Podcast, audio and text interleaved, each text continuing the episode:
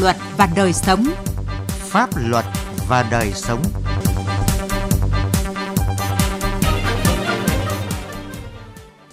Thưa quý vị và các bạn, thời gian qua tình hình tội phạm và vi phạm pháp luật về chống người thi hành công vụ xảy ra rất phức tạp ở nhiều địa phương trong hoạt động công vụ của nhiều ngành, nhất là trong hoạt động chống tội phạm, bảo đảm trật tự an toàn xã hội.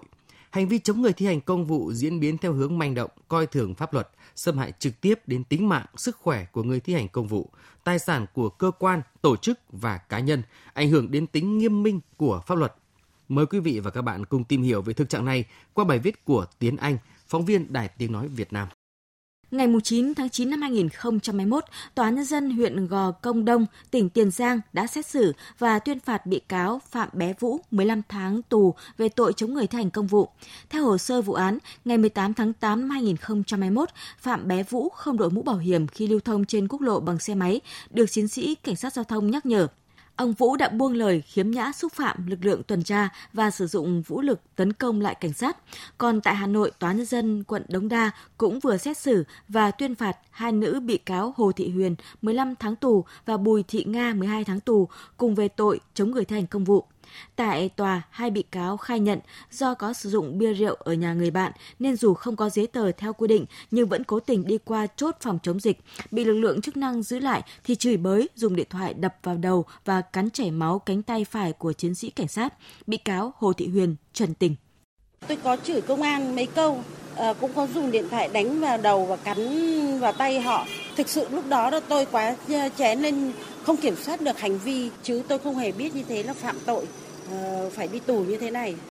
Luật sư Nguyễn Văn Hải, Văn phòng Luật sư Nhân nghĩa Hà Nội, người bào chữa cho các bị cáo này chia sẻ, hai người phụ nữ phạm tội do thiếu hiểu biết pháp luật và bị kích động bởi chất kích thích là điều đáng tiếc. Họ vừa đáng trách nhưng vừa đáng thương và đã phải trả giá đắt cho hành vi thiếu chuẩn mực và có phần thái quá. Song bản án này cũng cảnh tỉnh mọi người đừng vì thiếu hiểu biết và cái tôi quá lớn mà có những cư xử bất hợp pháp. Vụ án xảy ra đã phản ánh một cái thực trạng hiện nay của chúng ta là cái tình trạng lạm dụng chất kích thích và phổ biến là rượu bia để dẫn đến những mất kiểm soát cái hành vi cụ thể như cái trường hợp của Huyền và Nga vừa qua thực hiện cái hành vi chống người thi hành công vụ trong cái tình trạng uống rượu bia thì cái hành vi này là đã đã, đã, đã phạm pháp và đã bị pháp luật trừng trị. Tuy nhiên, qua cái vụ án này thì tôi cũng muốn nhắn nhủ một điều rằng trong cái cuộc sống của chúng ta hiện nay thì chúng ta nên cố gắng tránh những cái trường hợp mà để những cái chất kích thích nó bị ảnh hưởng đến cuộc sống của chúng ta, dẫn đến những cái hành vi nó cư xử nó không hợp pháp. Ông Đoàn Vĩnh Trường, tranh án Tòa án Nhân dân quận Đống Đa, thành phố Hà Nội cho biết, từ đầu năm đến nay, Tòa án quận đã thụ lý và xem xét 3 vụ án về chống người thi hành công vụ. Hầu hết các vụ án đều được xét xử theo thủ tục rút gọn nhưng đảm bảo đúng luật và nghiêm minh.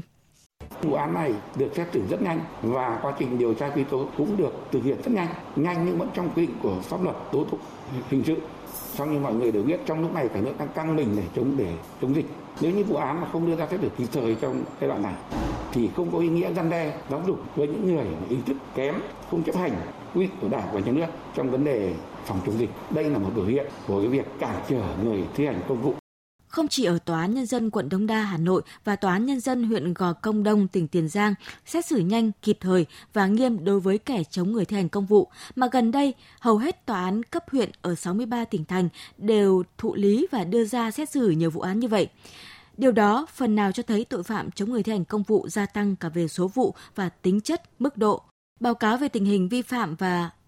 tội phạm của Bộ Công an cho thấy, từ đầu năm đến nay, tội phạm chống người thành công vụ tăng 12% so với cùng kỳ năm 2020. Theo các chuyên gia và người dân thì đây là thực trạng khó chấp nhận và cần có giải pháp đấu tranh xử lý có hiệu quả và nghiêm minh.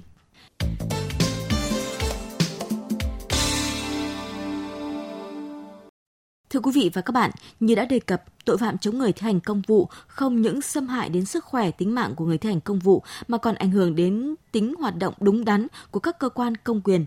Các hành vi chống người thi hành công vụ dù đã được các cơ quan bảo vệ pháp luật xử lý theo quy định của pháp luật, vậy nhưng thực trạng chống người thi hành công vụ vẫn gia tăng đáng lo ngại. Vì vậy cần phải có những giải pháp pháp lý đầy đủ để triệt tiêu những nguyên nhân nảy sinh tội phạm với những chế tài nghiêm khắc hơn trong trừng trị kẻ phạm tội. Xử lý phóng viên đài tiếng nói Việt Nam có bài đề cập.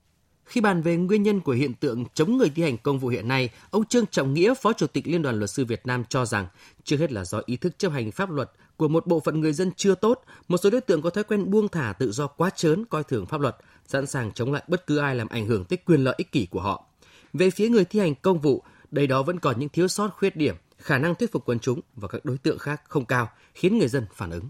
cái tình trạng chống người thi hành công vụ theo tôi á nó là cái nguyên nhân nó phức hợp nó đa chiều. Người dân đó là không có tôn trọng pháp luật và thái độ của cái người khi mà thi hành công vụ đó không có gương mẫu và không nghiêm túc có tiêu cực.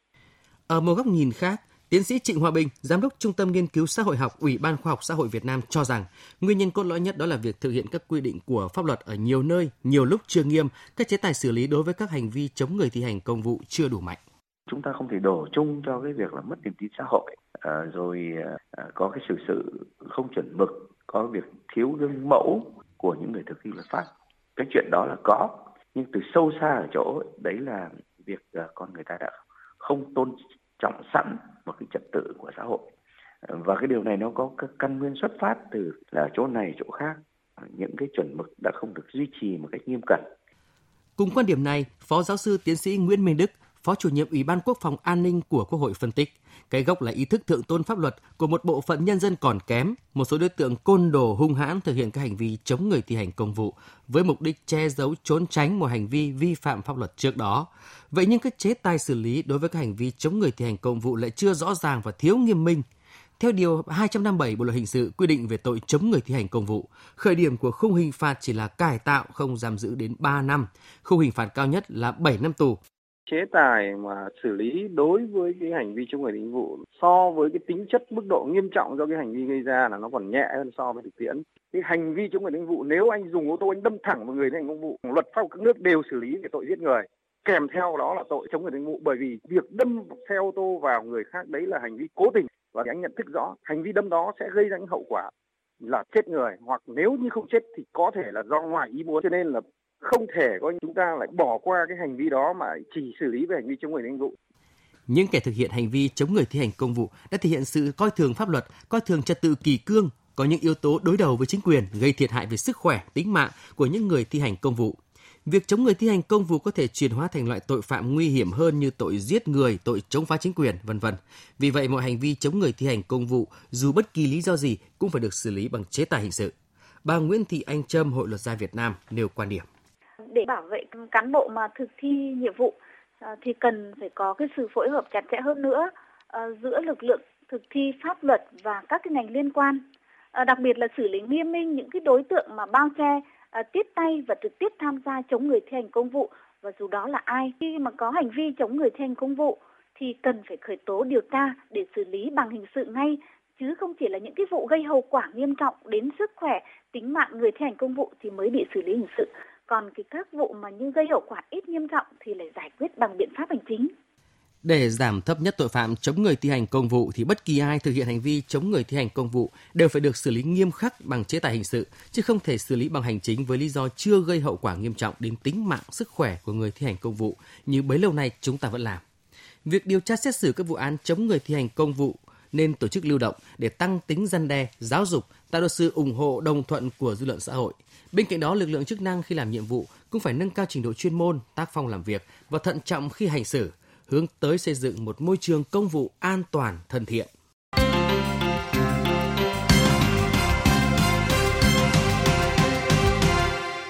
Xin được chuyển sang các nội dung khác. Thưa quý vị và các bạn, nhằm đồng bộ với luật xử lý vi phạm hành chính có hiệu lực từ ngày 1 tháng 1 năm 2022, Bộ Giao thông Vận tải đang trình chính phủ xem xét dự thảo sửa đổi bổ sung Nghị định 100 về xử phạt vi phạm hành chính trong lĩnh vực giao thông đường bộ, đường sắt. Theo đó, mức xử phạt vi phạm hành chính trong lĩnh vực giao thông đường bộ đối với cá nhân sẽ tăng lên mức cao nhất lên đến 75 triệu đồng. Phản ánh của Mạnh Phương, phóng viên Đài Tiếng Nói Việt Nam. Nội dung sửa đổi của Nghị định 100 tập trung vào việc tăng mức phạt đối với một số vi phạm, đồng thời bổ sung các quy định cụ thể, tạo cơ sở pháp lý và quy trình cho lực lượng thực thi công vụ, tăng thẩm quyền xử phạt của một số chức danh. Theo đó, trưởng công an cấp xã được phạt tiền đối với các lái xe vi phạm lên tới 2,5 triệu đồng, trưởng công an cấp huyện được quyền xử phạt lên tới 15 triệu đồng và giám đốc công an cấp tỉnh có quyền xử phạt lên tới 37,5 triệu đồng.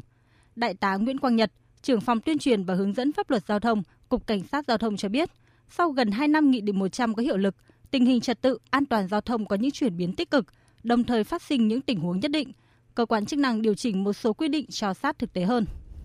À, ví dụ như là à, việc họ che cái biển số Đấy, hoặc là dán à, vào để làm sai lệch những cái biển số à, thậm chí có những trường hợp là sử dụng cái biển số giả biển số à, nó trùng với một cái phương tiện khác thì nó cũng gây nhiều cái khó khăn cho các lực lượng chức năng trong cái việc uh, xác định uh, làm rõ cái phương tiện uh, vi phạm rồi người thực hiện cái hành vi vi phạm theo dự thảo Nghị định 100 sửa đổi, bổ sung về xử phạt vi phạm hành chính trong lĩnh vực đường bộ, đường sắt, các hành vi chở quá tải, không đội mũ bảo hiểm, không có giấy phép lái xe, được kiến nghị tăng mức phạt. Những hành vi được đề xuất tăng mức phạt lần này đều có tính chất nguy hiểm, tiềm ẩn nguy cơ cao dẫn tới tai nạn và gây bức xúc dư luận trong thời gian qua. Ví dụ hành vi dừng đỗ xe trên cao tốc không đúng nơi quy định, mức phạt tăng từ 6 đến 8 triệu đồng hiện tại lên mức 10 đến 12 triệu đồng, tăng mức xử phạt đối với người đua xe máy lên 10 tới 15 triệu đồng, đua ô tô lên 20 đến 25 triệu đồng, khoảng gấp đôi. Nhiều ý kiến cho rằng mức tăng này vẫn chưa đủ sức gian đe. Ông Nguyễn Văn Tiến ở Gia Lâm, Hà Nội cho rằng Thực ra với cái các cái hiện tượng mà đua xe mà ờ, với cái mức xử phạt vừa rồi tăng cũng chưa đáp ứng được cái cái tính răn đe. Bởi vì cái, cái con người này là người ta coi thường thứ nhất là pháp luật, coi thường cái tính mạng của những cái người dân là tham gia giao thông. Theo dự thảo, hành vi chở quá tải trên 50% sẽ phạt tới 40 đến 50 triệu đồng, không đội mũ bảo hiểm nâng mức phạt lên 400.000 đồng tới 600.000 đồng. Tuy nhiên, việc nâng mức xử phạt đối với trường hợp quên mang giấy phép lái xe hay chưa kịp đổi giấy phép lái xe vẫn có những ý kiến trái chiều. Ông Trần Đức Sơn ở Hoàng Kiếm Hà Nội cho hay. Nếu mà tăng lên như thế thì tất nhiên là nó cũng không phải là nhiều nhưng mà cũng gây khó khăn cho người dân. Bộ Giao thông Vận tải mà có ý định tăng lên như thế thì nó là hơi cao. Trong đề xuất tại dự thảo bổ sung sửa đổi Nghị định 100 về xử lý vi phạm hành chính trong lĩnh vực giao thông đường bộ, đường sắt, hầu hết các mức phạt sẽ tăng gấp đôi, thậm chí tăng gấp 10 lần. Khi số tiền phạt vi phạm hành chính tăng cao thì sẽ rất dễ dẫn đến hành vi tiêu cực, trung chi trong quá trình thực thi công vụ của lực lượng chức năng. Chính vì vậy, cùng với việc sửa đổi, bổ sung Nghị định 100, rất cần các quy định nhằm nâng cao công tác quản lý, giám sát, thậm chí cả chế tài quản lý đối với lực lượng thực thi công vụ. Đến đây thời lượng dành cho chương trình Pháp luật và đời sống đã hết. Xin chào và hẹn gặp lại quý vị trong các chương trình sau. Thông điệp về trợ giúp pháp lý cho trẻ em Trẻ em là người dưới 16 tuổi. Trẻ em là người được trợ giúp pháp lý theo quy định pháp luật. Nếu có vướng mắc pháp luật, trẻ em sẽ được trợ giúp pháp lý miễn phí, không phải trả tiền, lợi ích vật chất hoặc lợi ích khác theo các hình thức sau đây. Tư vấn pháp luật, hướng dẫn đưa ra ý kiến, giúp soạn thảo văn bản liên quan đến tranh chấp, khiếu nại, vướng mắc pháp luật, hướng dẫn giúp các bên hòa giải, thương lượng, thống nhất hướng giải quyết vụ việc. Tham gia tố tụng, được bào chữa, bảo vệ quyền và lợi ích hợp pháp trước các cơ quan tiến hành tố tụng, công an, viện kiểm sát, tòa án. Đại diện ngoài tố tụng trước các cơ quan nhà nước có thẩm quyền khác. Khi đến yêu cầu trợ giúp pháp lý, cần mang theo giấy tờ chứng minh là trẻ em, bao gồm một trong các loại giấy tờ sau đây. Giấy khai sinh, sổ hộ khẩu, chứng minh thư nhân dân, căn cước công dân, hộ chiếu, Văn bản của cơ quan tiến hành tố tụng xác định người có yêu cầu trợ giúp pháp lý là trẻ em. Văn bản của cơ quan có thẩm quyền về áp dụng biện pháp xử lý hành chính hoặc xử phạt vi phạm hành chính xác định người có yêu cầu trợ giúp pháp lý là trẻ em. Các tổ chức thực hiện trợ giúp pháp lý cho trẻ em bao gồm Trung tâm trợ giúp pháp lý nhà nước tỉnh, thành phố trực thuộc Trung ương, Văn phòng luật sư, công ty luật, tổ chức tư vấn pháp luật tham gia trợ giúp pháp lý. Bạn có thể tìm địa chỉ liên hệ và số điện thoại của các tổ chức thực hiện trợ giúp pháp lý theo một trong các cách sau đây. Truy cập danh sách tổ chức thực hiện trợ giúp pháp lý trên cổng thông tin điện tử Bộ Tư pháp https 2 2 gạch chéo mori.gov.vn hoặc trang thông tin điện tử trợ giúp pháp lý Việt Nam https 2 2 chéo tgpl.mori.gov.vn gov.vn hoặc trang thông tin điện tử của Sở Tư pháp tỉnh, thành phố. Hoặc gọi về Cục Trợ giúp pháp lý, Bộ Tư pháp theo số điện thoại 0246 273 9641 để được cung cấp thông tin.